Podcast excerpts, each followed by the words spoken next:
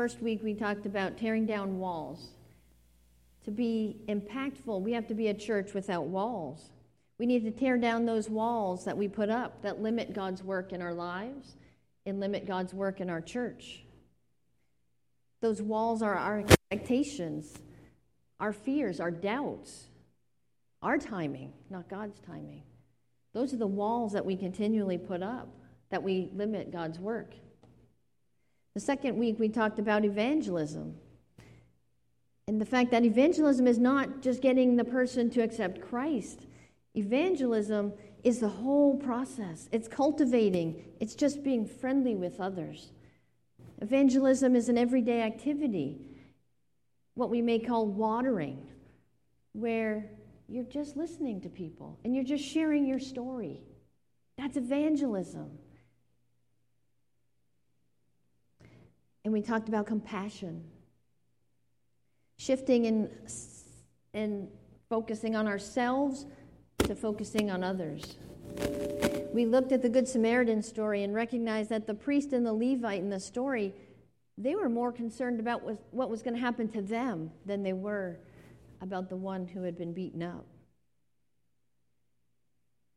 And Jesus says, compassion is what you need. Who was the neighbor? The one who had compassion.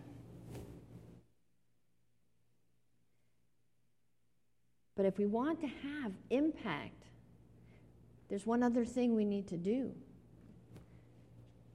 After we tear down those walls, after we have compassion, when we share our story, it involves one thing. We have to say yes to God. We have to say yes to Him first. Lord, I'm here. I'm available for you. You see, we like to make excuses. I'm not smart enough to do that. I'm not good enough to do that. I'm not enough. God can't use me. Well, Scripture tells us otherwise. Jesus used fishermen, He used tax collectors, tent makers, He used doctors, He used prostitutes and shepherds, He used farmers, He used sick people, He used deaf people, He used children. And the list goes on and on and on. Who's ever made the dean's list in school? Anyone ever made the dean's list? Honor Society, keep your hands up. Graduated with honors. What about sports? Who was ever an all star in sports? Received military award, a civil award, voted most likely to succeed in high school. Well, you're all pretty special. That's really good news. And God can use you too. You see, but God has to work a little harder with you. But if you didn't raise your hand to any of those things, congratulations, because you're really God's first draft pick. Listen to this verse that Paul wrote to the Corinthians, 1 Corinthians chapter 1. Remember, dear brothers and sisters, that few of you, few of you were wise in the world's eye or powerful or wealthy when God called you. Instead, God chose things the world considers foolish in order to shame those who think they are wise. And He chose things that are perilous to shame those who are powerful. God chose things despised by the world, things counted as nothing at all, and used them to bring to nothing what the world considers important. As a result, no one can ever boast in the presence of God. God doesn't choose just the superachievers of the world. He chooses every one of us, despite our flaws, despite what our perceived inadequacies are about ourselves. See, God's power is made perfect in our weakness. And if we think we have it all together, if we think that we can do it ourselves, we're just fooling ourselves. And God can't use us for his purposes. We're too full up on ourselves. Like the song we sang earlier, we need to empty ourselves of us, fill up with him. That's how he can use us. You know, it's like the woodpecker who's pecking away on a tree, back, back, back, back, back. All of a sudden, a lightning bolt comes down, hits the tree, splits it in two. The woodpecker goes back to his friends. He says, Look what I did. We do that. God blesses us with things. And we look at them and we say, Oh, look what I did. No, no. You have good things because God allowed it. It had nothing to do with you other than you saying yes and making yourself available to Him. You know, Nicodemus was a great example of this. And it's purposely placed just before this story of the Samaritan woman. You know, Nicodemus was an all star. He was a member of the Jewish ruling council. He was a Pharisee. He had great scriptural knowledge. He held up all of the Jewish law. And he comes to Jesus looking for answers. He had his questions. He comes at night, comes in the dark. But after his encounter with Jesus, he leaves confused. He doesn't have the answers he wants. He had thought he was doing everything right. He thought he was going to get eternal life and the blessings because of what he was doing. But he was wrong. Sometimes we do that. We think if I just do the right things, if I just do this, if I just do that, everything else will be okay. If it's in his will. Yes. But if it's if it's your will that you're following, if it's, if it's your agenda that you're following, that's you trying to attain for yourself. See, God chooses to give us the gifts. God chooses and desires to use every one of us to fulfill his purposes. But we still have to say yes. We have to take the focus off of self and keep our eyes on him. So that when he puts those opportunities in front of us, we see them and we see Him. We like to look for the big ways that we can help God. I want to do big things for God. But you know what? God's in more of the mundane than He is in the big stuff. He's in the ordinary, He's in the everyday stuff that we go through. Remember when Elijah stood on the mountain in 1 Kings. Go out and stand before me on the mountain, the Lord told him. And as Elijah stood there, the Lord passed by. And a mighty windstorm hit the mountain. It was such a terrible blast that the rocks were torn loose, but the Lord was not in the wind. After the wind, there was an earthquake, but the Lord was not in the earthquake. And after the earthquake, there was a fire, but the Lord was not in the fire. And after the fire, there was the sound of a gentle whisper. God's not in the dramatic. He's in the details, He's in the ordinary. And that's where we see Him in our text this morning. It starts out pretty ordinary. He was alone at the time because his disciples had gone into the village to buy some food. Just an ordinary day traveling from one city to another. And along comes a woman doing her daily routine of getting water at the well, an ordinary, everyday activity.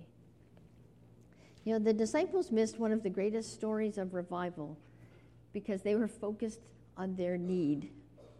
They went to look for food. They were looking to fulfill their need for hunger. They were satisfying themselves, and they ended up missing the greatest revival in the New Testament. For the Samaritan woman, doing her everyday stuff, coming to get water. And we know she's a hurting woman because she doesn't come with the rest of the ladies. She comes by herself. She was an outcast. She was a sinful woman with a dark and tainted past. But only until Jesus enters her picture. But after her encounter with Jesus, she had a choice to make. Was she going to say yes? Or was she just going to ignore it? She chose to say yes. And then she immediately went to work serving him. You know, we're faced with those kind of choices every day. The Lord is putting opportunities before us all the time. It may be choices to make Him first in our life, to put Him as our first priority. It might be choosing to initiate, imitate His character, and model His behavior in our situations. The opportunities may present us people with needs, people that are hurting, people that need hope. But sometimes, because we're so focused on our own stuff, our own needs, like the disciples were at, getting food, that we just walk right by and we miss them. How can we say yes to God if we can't hear Him, if we don't see Him, we don't see what He's asking us to do? A couple weeks ago, you know, as we were getting our house ready uh, to sell, one of the things that we had to do was get it painted. And so, living in a homeowners association, you know, you have rules to follow. And so, we knew we had to pick the specific colors and, and all of that. So, we, we jumped through all of those hoops and we got the house painted. We had hired a painter to do it.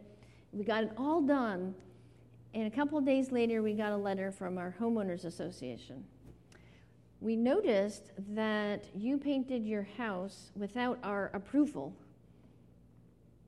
And I thought, approval? Okay, well, we picked your colors. What more did, you know?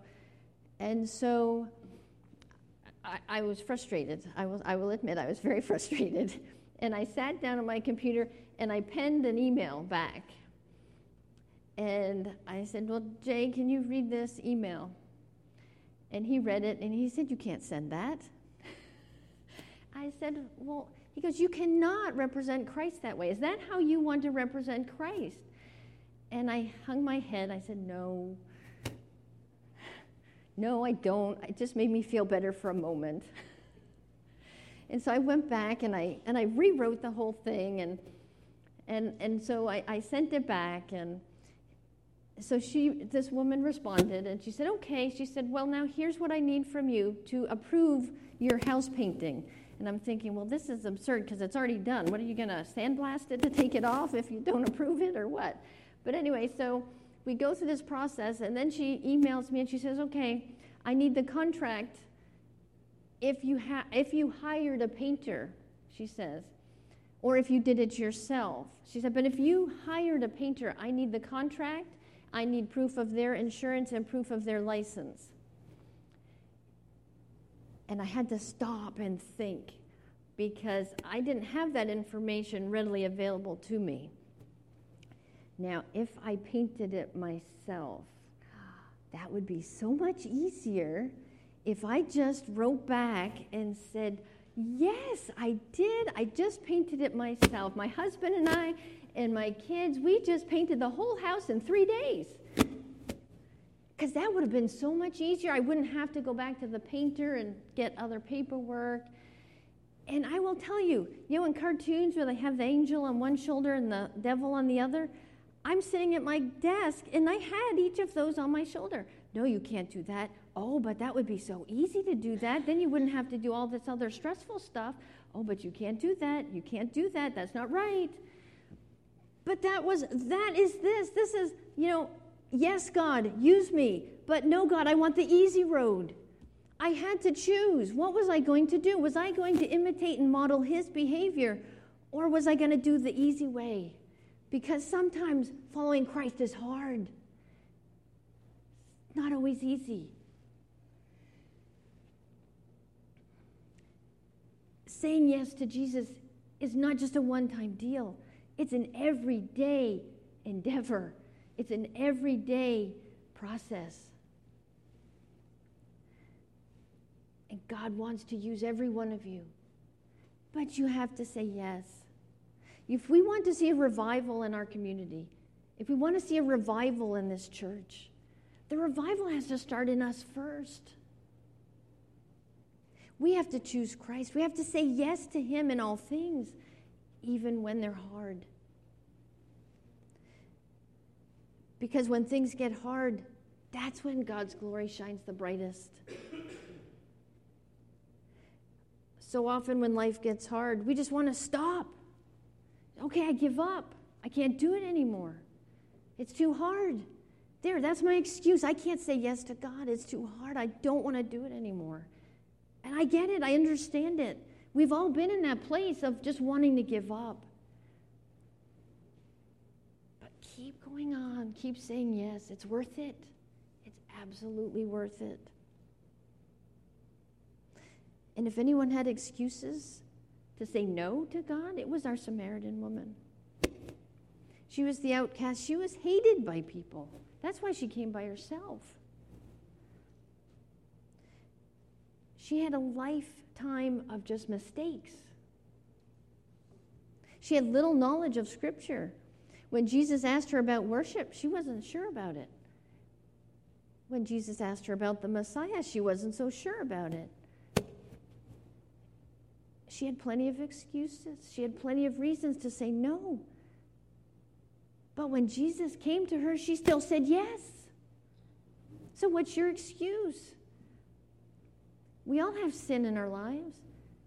We all doubt. We all have fear. We all lose our faith at times. And we all think we aren't good enough. But that's the great news. If you're not good enough, you're perfect for the Lord. Absolutely perfect. God loves those that are not good enough. He uses those that are not good enough. If you think you're good, then you're too good to be used by Him. God doesn't call the perfect, He perfects the ones He calls. See, Jesus required two things of His disciples one, that they weren't lazy, that they were willing to serve Him. And the second thing, that they were willing to follow, that they were willing to say yes. It didn't matter what their background was, it didn't matter what their past was, but God saw their potential. And He sees potential in every one of you as well. So, how do you respond? When Jesus meets you in your ordinary, how do you respond? See, the Samaritan woman was so excited about what Jesus had said to her and her whole experience with him, she couldn't wait to share it with others.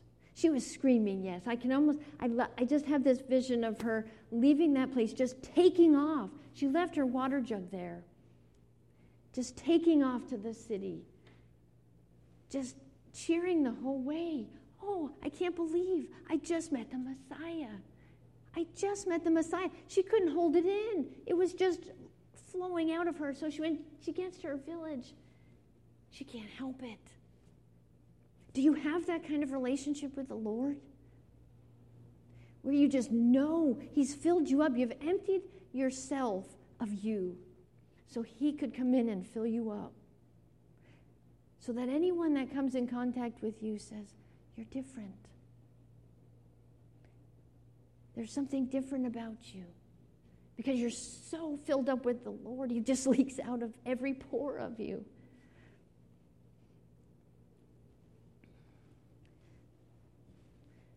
Because when you experience that, when you experience that moment that the Samaritan woman was experiencing, you want to say yes again and yes again and over and over and over. You can't help it anymore. You can't wait for the next adventure that God's going to bring your way. It brings a whole new perspective to your life. It's a whole new outlook. Your whole entire life will be changed. Maybe you're at a crossroads this morning. Maybe you've been a Christian for a while, but you're just not feeling thirsty anymore. Maybe your Christian walk isn't filled with that living water. And you've come to the well looking for revival for your heart and for your soul. All it takes is, yes, Lord. Yes, Lord, I'm here. Because He hasn't left your side, He continues to walk with you. Yes, Lord, I'm here. just takes saying yes. We need to understand that God has a plan for each and every one of us. He wants to use each and every one of you. He's chosen you Like the Samaritan woman, He's looked for you. He's waited patiently for you to visit with Him. He wants to use what He's blessed and gifted you with. He wants to use your time, He wants to use your talents. You know, the Samaritan woman may not have even realized that she had gifts or talents, but Jesus knew what they were. Jesus saw them. He saw her potential. He saw her strength. He sees that in every one of you as well. I don't imagine that she ever would have thought that she'd become the town evangelist, from the town outcast to the town evangelist. I don't imagine she ever thought anyone would ever listen to a thing she had to say. But it was when she said yes, that's when God revealed to, to her who she was, who he was, and what the plan was. And that was impact. When she said yes, that was revival, and that was impact. When you say yes to God, you're going to have impact. Because the Word of God never comes back void. He promises us that.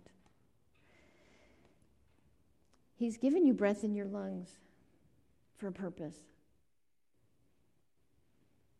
You have a distinct personality trait that will open doors with others that no one else can reach. You have past experiences, whether they're bad or good, that will open doors with people that no one else can reach. There are people in this world that God wants you to reach, that the rest of us may never come in contact with, because that's your job.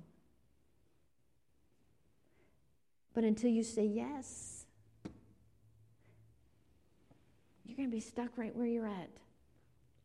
Until you say yes to God, you're not going to be filled with the living water. You won't experience that revival in your soul. You're just going through the motions of, I'm a Christian. And then you wonder why nothing ever changes. Why is my life the same? Why don't I see anything different? I see those people over there, they're getting blessings. Why am I not getting blessings? Well, what's your relationship with Jesus? Are you saying yes to Him? Are you recognizing Him? Notice that word recognize. That's an important word. It doesn't say, when Jesus was praying in the Garden of Gethsemane, He said, Those that recognize me. You know, recognize. To recognize something, you have to have heard it before. You have to have known it before in order to recognize it.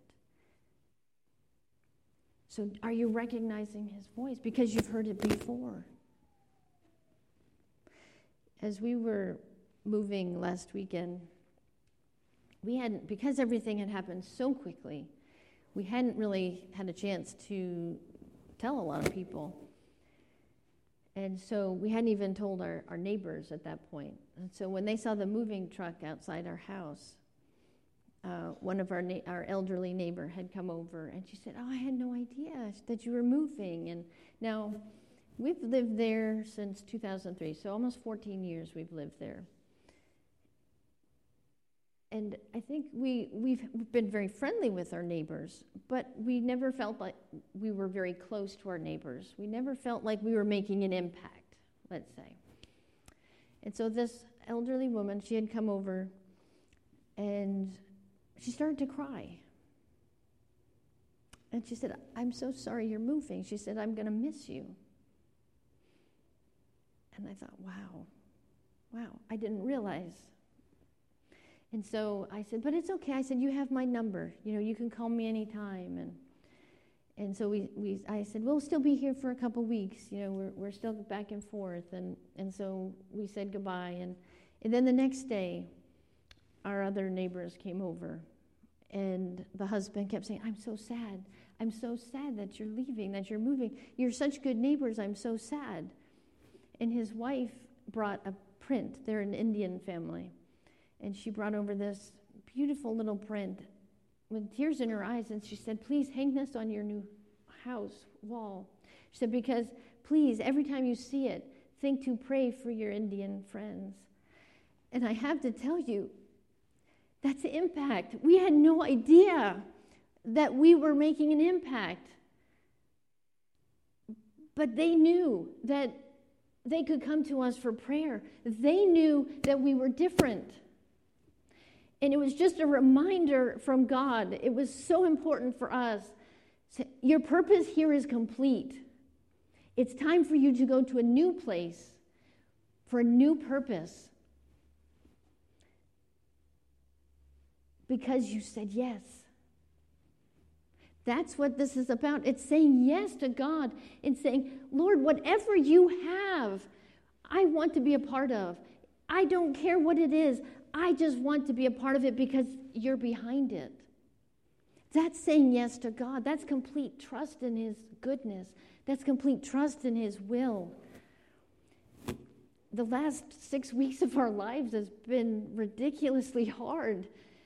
I've, I've shared a little bit about, of that with you. But in it, through every hurdle we've gone through that God has just blasted away, we keep saying, Wow, God, wow, God. And all he keeps saying is, just keep saying yes. Just keep saying yes. There's more, there's more, there's more. Just keep saying yes.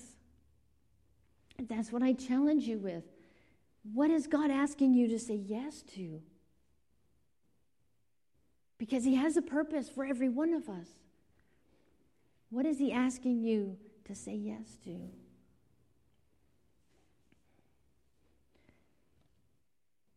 Go back to that one moment when you first said yes to Jesus. You said, I am a sinner. Lord, forgive me for my sins. I know that you died and rose again to pay the debt for my sins. That moment you said yes. Go back to that moment and learn how to say yes again. Because it will produce an overflow of living water in your soul that just spills out on everyone around you. That's impact. That's loving in ways that matter and growing more and more like Christ.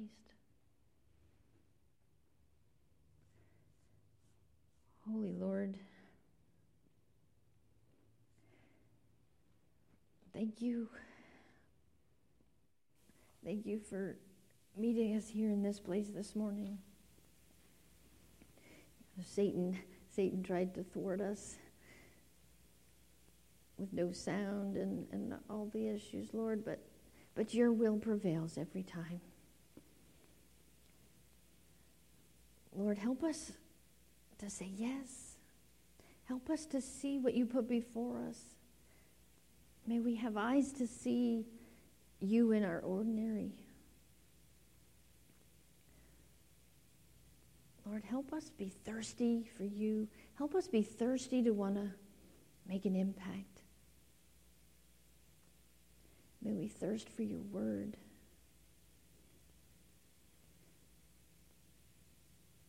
As we leave this place, may we be encouraged. May we be challenged.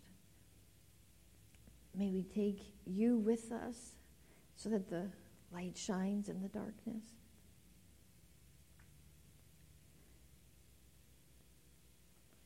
I pray for strength. I pray for courage for every person in this room, Lord. I pray for endurance for anything that they're going through. I pray that they see your hand in all things. And I pray that if they can't see you, Lord, that they have the courage to speak up to someone and say, I need help. May the rest of us stand strong among our brothers and sisters, holding up their hands in praise and worship, saying, We're here. We're a family. We're the children of God daughters and sons of the King.